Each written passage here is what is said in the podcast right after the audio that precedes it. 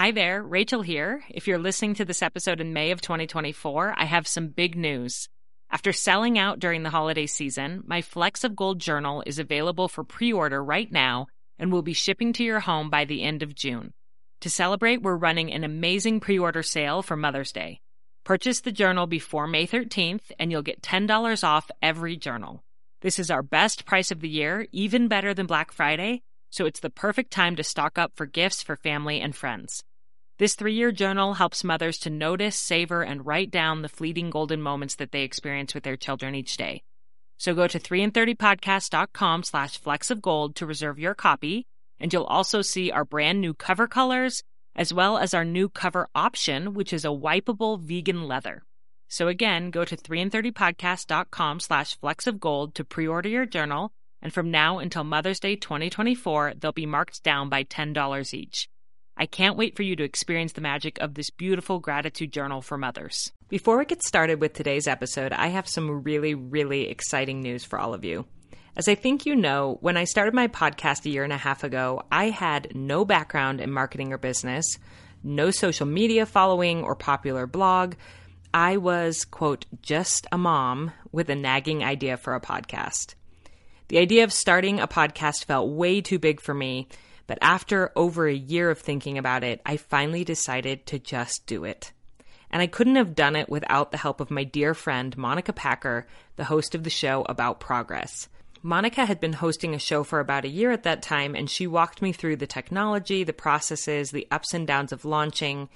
And in the 20 months since, she's become my number one podcasting colleague and confidant as we build our shows side by side.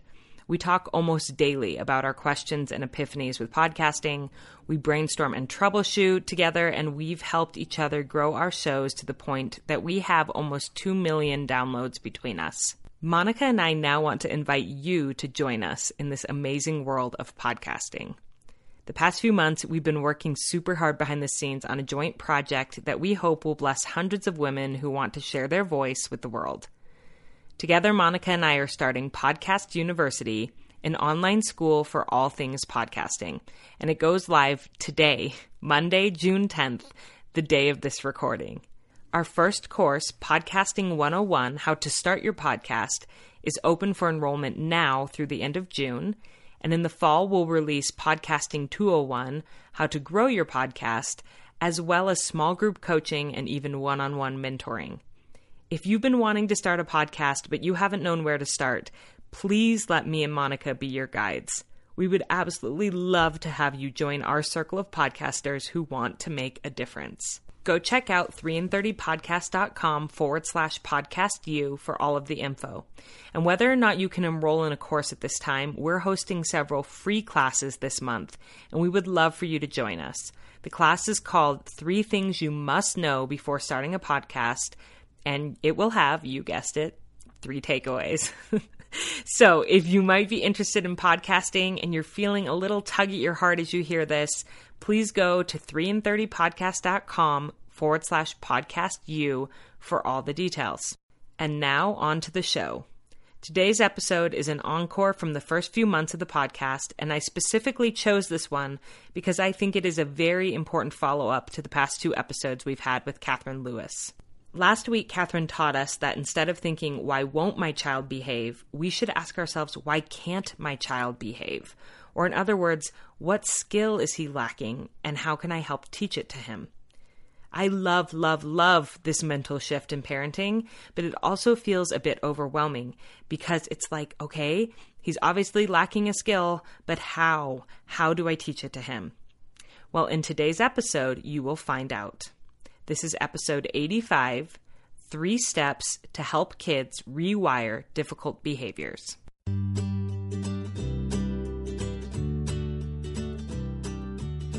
Welcome to 3 in 30, a podcast for moms who want to create more meaning in motherhood. Each 30 minute episode will feature three doable takeaways for you to try at home with your family this week. I'm your host, Rachel Nielson. Thank you so much for being here. I want to start out this week's episode by asking you to picture one of your children. Perhaps the one that if you're being honest with yourself, is driving you a little batty at the moment. You adore this child. You know that. But maybe there is a certain behavior that he or she just can't seem to stop right now, such as whining or disobedience or defiance, or conflicts with siblings or with other children. I'm actually going to give you a second here to imagine that child, preferably engaging in one of his or her strengths, something that you truly love and admire about him or her. Close your eyes and picture it.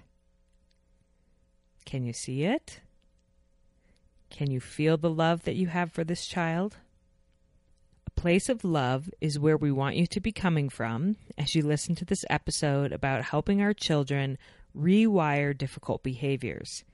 Because love and patience, and also some great tools, are what you're going to need in order to help them.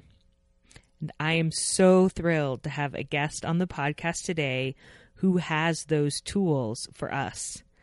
Chrissy Austin is a speech language pathologist who has 17 years of experience working with complex children and with children with disabilities. She specializes in sensory processing, autism, social skills, and augmentative communication, but really the skills that she teaches can be useful for all children. She runs social skills groups for kids ages 3 up through young adulthood to teach them self regulation, listening, and making meaningful friendship connections. She says that in a nutshell, her job is rewiring behaviors to teach kids new ways of doing things to be successful at home, school, and with peers. So, with that in mind, again, picture that same child who may be struggling a bit right now and get specific about what behavior you would like to help him or her rewire. Keep that behavior in mind as you listen for the next 30 minutes because I think you are going to walk away with some really concrete ideas for what you can do, maybe even today, to start making a change within your home and with that child. And isn't that a pretty awesome thought? That in 30 minutes, 30 minutes from now, you're going to have new tools and solutions to try out with your child. So let's get to it and welcome our behavioral expert to today's podcast.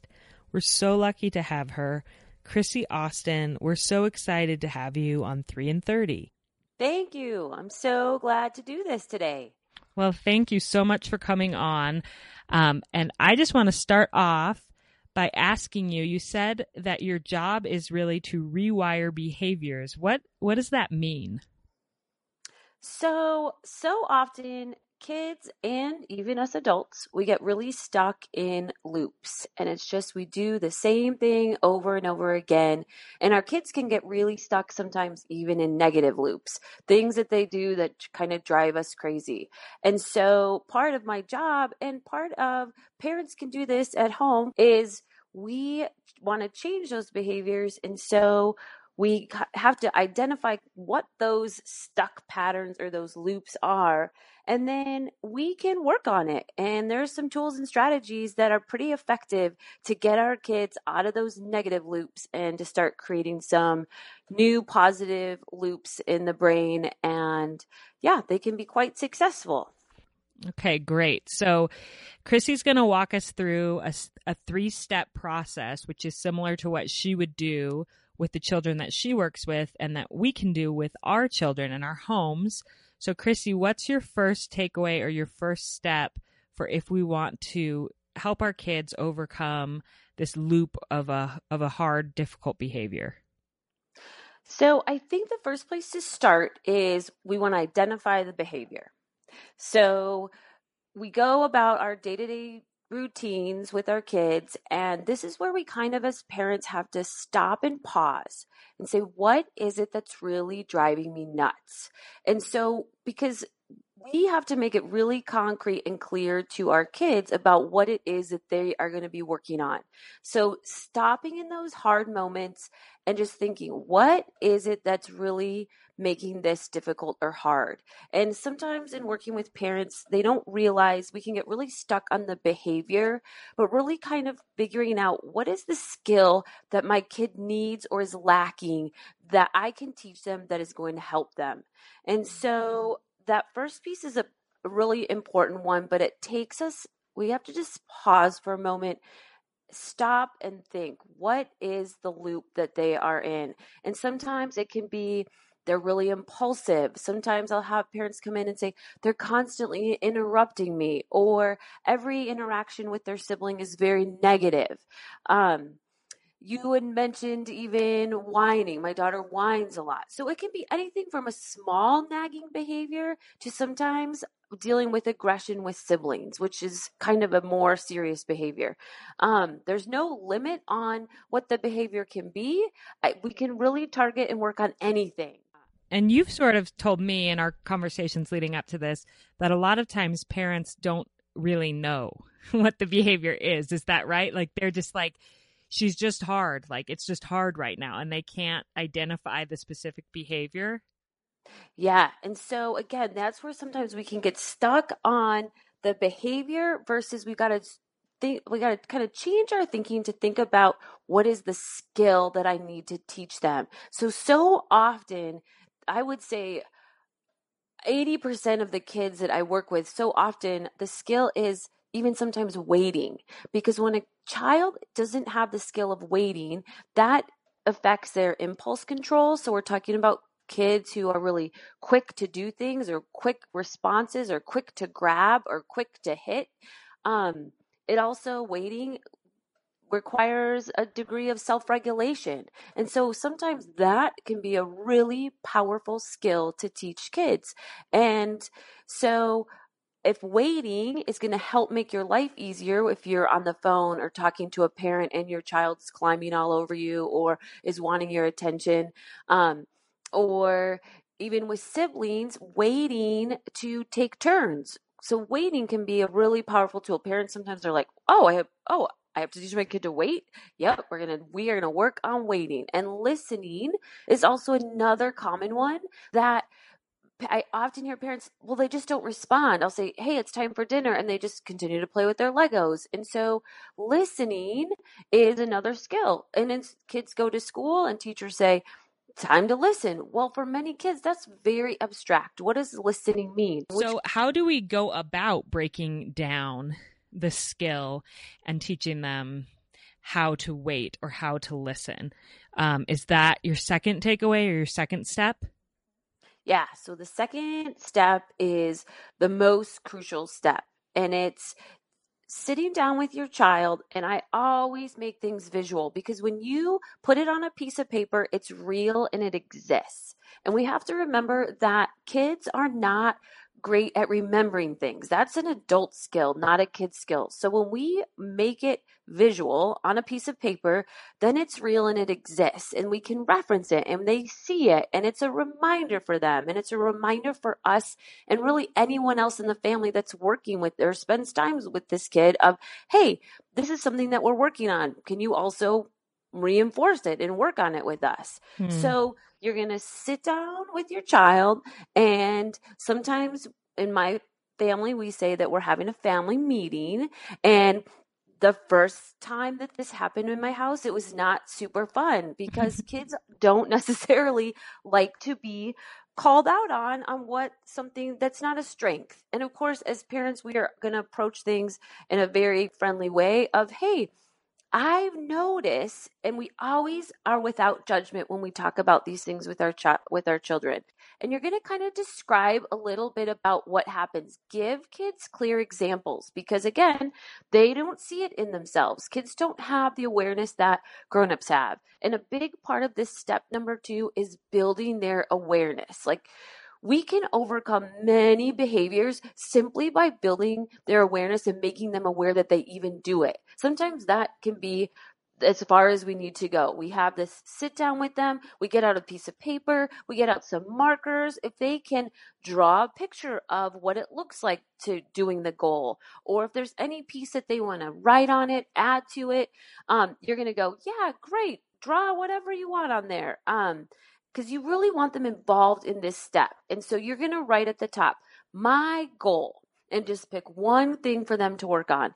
And we always write it in that kind of language my goal, as if they're reading this piece of paper, is, and then if it's listening, then you're just gonna. I always write a big ear because many of my kids can't read yet, so I just write use a lot of pictures, and I'm a terrible drawer, and it doesn't matter. It doesn't have to be mm-hmm. fancy. And I always say listening the first time, and what does that mean? And you're just gonna talk about it. So when I say time to put on your shoes, you're going to listen and put on your shoes. And if it's time to brush your teeth, you're going to listen and brush your teeth. And of course, it's like, okay, this is not really like, how is this just instantly going to work? But again, by sitting it da- sitting down with your child and making this kind of a big deal like we're sitting down and this is going to be your goal that is going to build that awareness and they they're going to see wow this is really important to mom and dad now we're going to use this language a lot when they are listening you're going to say things like Thanks for listening. Great listening. Research shows positive reinforcement changes neurological loops in the brain at a neurological level. So, this is a really key thing for parents to remember. Negative reinforcement also changes neurological loops in the brain and it reinforces them to stay. Positive ones, when you've set a goal, actually neurologically changes loops in the brain. So you want to be the crazy person constantly being like, whoa, cheerleader all the way. Nice listening, great listening any opportunity that you can catch that child doing what that goal, you are going to cheerlead like crazy. Mm-hmm. And with our kids, with our goals in this step as well, if there's any opportunity for you to pair that goal with a sign cue, and why a sign cue? Because in the moment when our kids are having that behavior, they are not processing language. So we don't want to be using a lot of language when our kids are having behaviors. So if it's wait, there's a sign cue for wait, and it's just palm up and you're wiggling your fingers. And so when they are in that moment of climbing all over you, you're just going to show them your fingers. Wait. Listen is an L at your ear. You're listening. So in that moment when they're not listening, you're not going to use a lot of language. You're going to just show them that sign cue. I love that about the sign cue. And I I actually tried this with my daughter. So my 3-year-old daughter has um she loves to whine. I don't know if she loves to whine, but she she defaults to whining. Um, she's in a loop. yes, she's in a loop. That's probably a better way to phrase it more so than my son ever was. And I, I have you found that that some kids have struggle like i know all kids whine but it seems like she does it more so like she falls into that loop more easily is that yeah. can that be true Absolutely. And we kind of measure that. I always ask parents intensity and frequency. Mm-hmm. If the intensity is high and the frequency is high, then we know we have something we need to work on. Oh, that's good. And so I've tried any number of things, and people say, you know, to tell her, I can't understand you when you talk like that, or use a strong voice instead of a, or use a big girl voice. Like I've tried all that. But you're right. I've noticed that it's like she can't even hear me. She's not hearing words anymore. And so I we did try a sign recently where I would point to my ears and then like um, shrug my shoulders, kind of like put my hands up, like I can't understand. I don't know, you know, and um, and it did seem to help. Like she she would see the sign, I wouldn't have to say a word, and then she would try to rephrase it in a less whiny tone of voice. Um, but I think my problem is consistency with that. So maybe it's this third takeaway that we're going to go to with the reinforcement or the consistency, because I do think that it was helping. But then I'm like, I get busy, life gets crazy, and I forget. And then I start giving in to the whining again. And you know, it all is lost and we need to start we need to start back over at the beginning of this process probably. Is that what you would do? Just go back to the beginning with a kid? Yeah. So did you ever have that moment of sit down with her of really setting it as a goal? Yeah, you know, we had a family meeting together with everyone. Um so I have a son and a daughter and and then my husband and and I sat down and we talked about using nice voices and what whining is and then we actually kind of role played it. So i had my son ask me for something in a whiny voice and i did the sign and then I had him ask me again in a nice voice. And I said, Oh, I'd be happy to help you with that. And they got a big kick out of that, like doing the role playing. Um, oh, that's awesome. And then we did it. So my husband and I whined, which they thought was hilarious. And then they did the sign to us and we, um, and then we asked nice. And so we had, so we did, I feel like we did the first two steps, but then like I said, I wasn't super consistent on using it or I didn't enforce reinforce it correctly and so I saw things starting to improve and then I think I just kind of let it go and now we're back to the beginning with the whining. We're back into bad whining territory. Yeah. So, okay, that's great that you noticed some positive changes. Mm-hmm. And so again, that kind of is that reminder of when I, as a parent, am focused on working on it, I'm seeing some positive changes in my child. But when we get super busy and life gets in the way, then it kind of all goes back. And so that's where real, we always have to, I always tell my parents, there's always real life.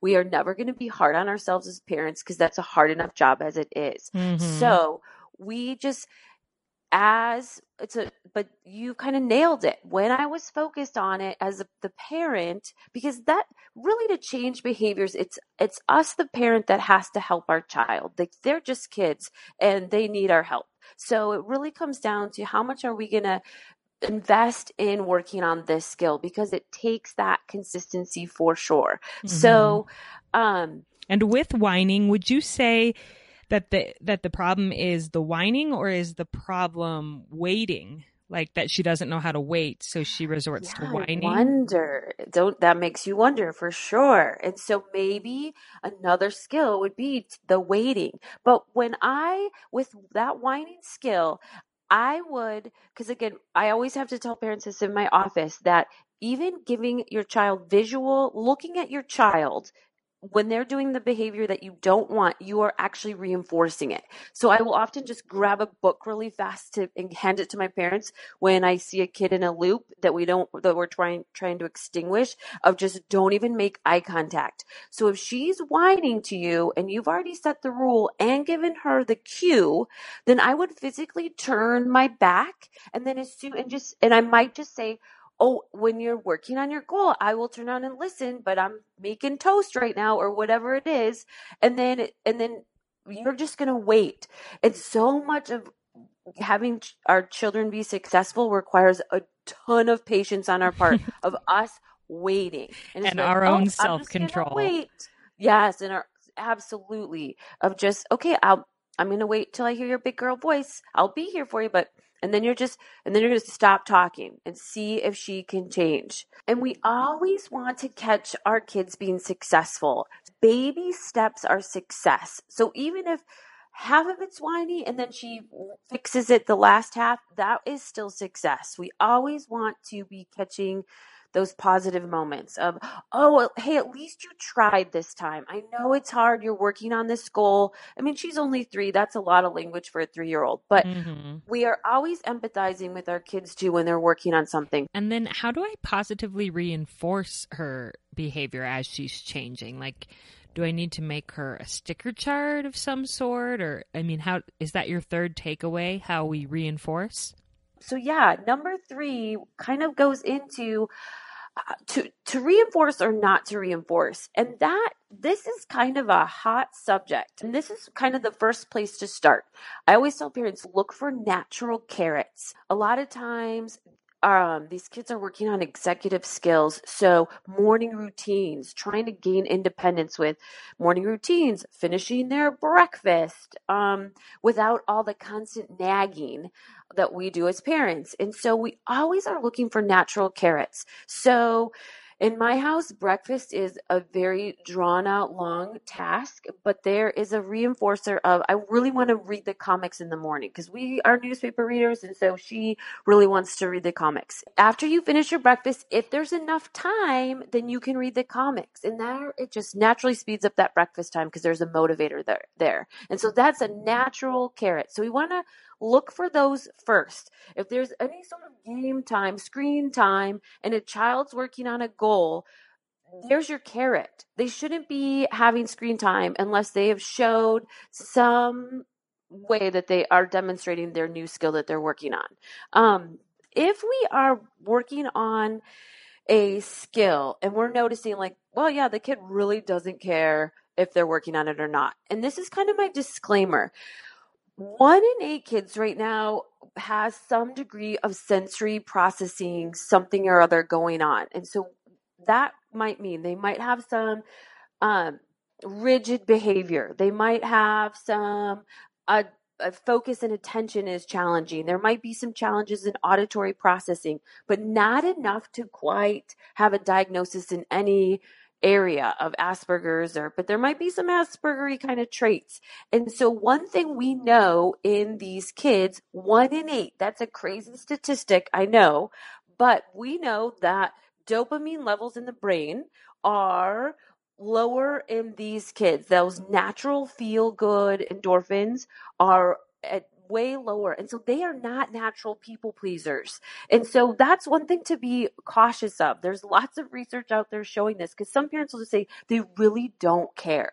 and so we go, okay, this is where we're going to use those carrots to our advantage. One of the most powerful things we can do as parents is when we are deciding if, or determining if they've earned whatever that is, is we sit down with them when we go through it and we have them self reflect. Because again, we're building self awareness in the child.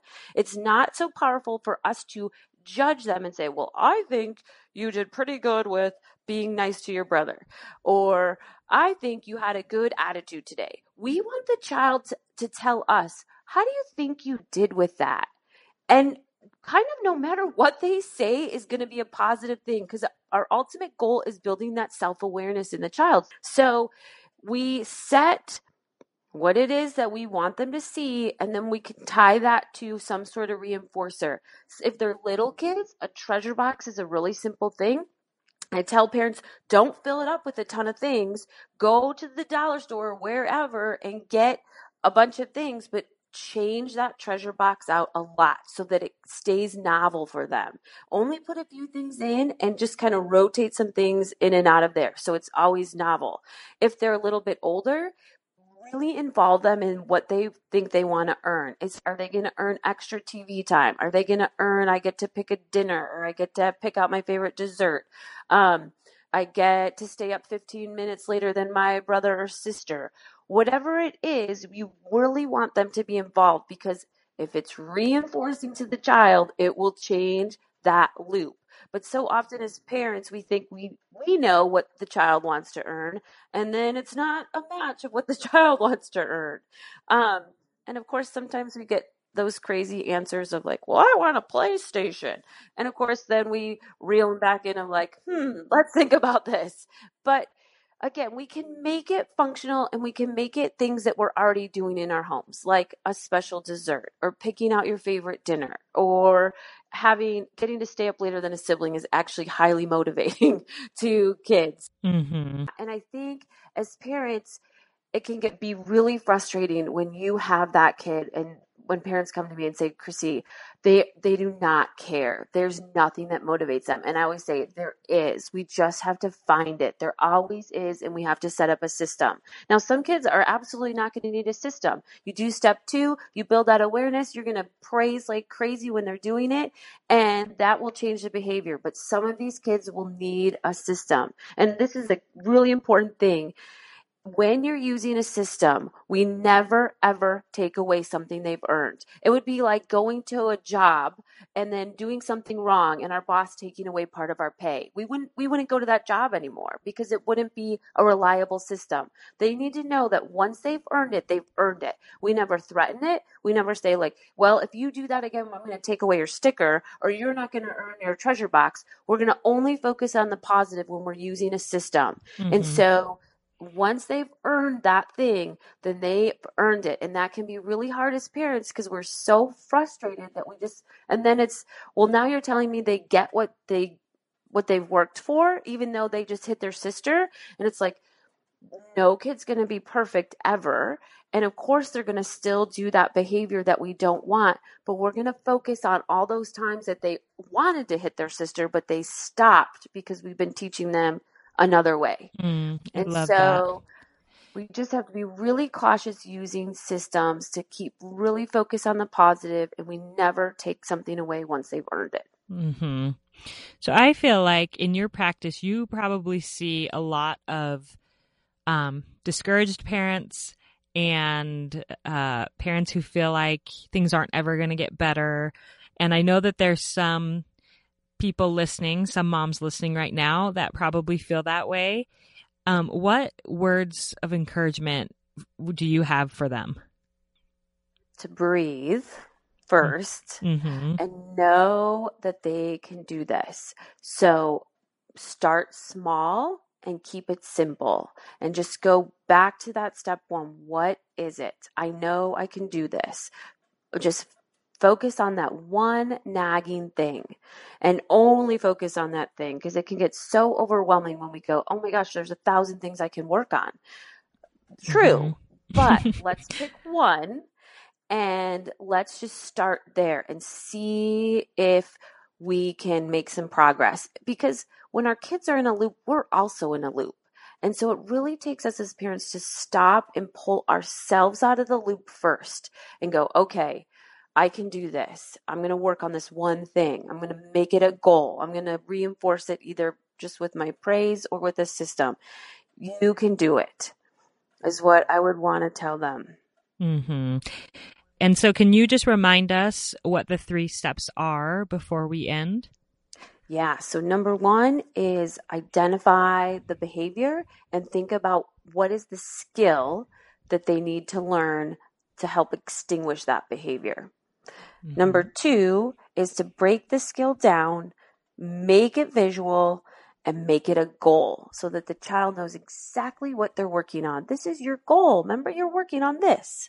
And number three is are we going to bring in a reinforcement system to see that change, or do we not need a reinforcement system to see that change? And with the system, we always are eventually going to fade it out because the loop is going to change. The loop will absolutely will change when we apply these strategies. And so you're not going to need the system.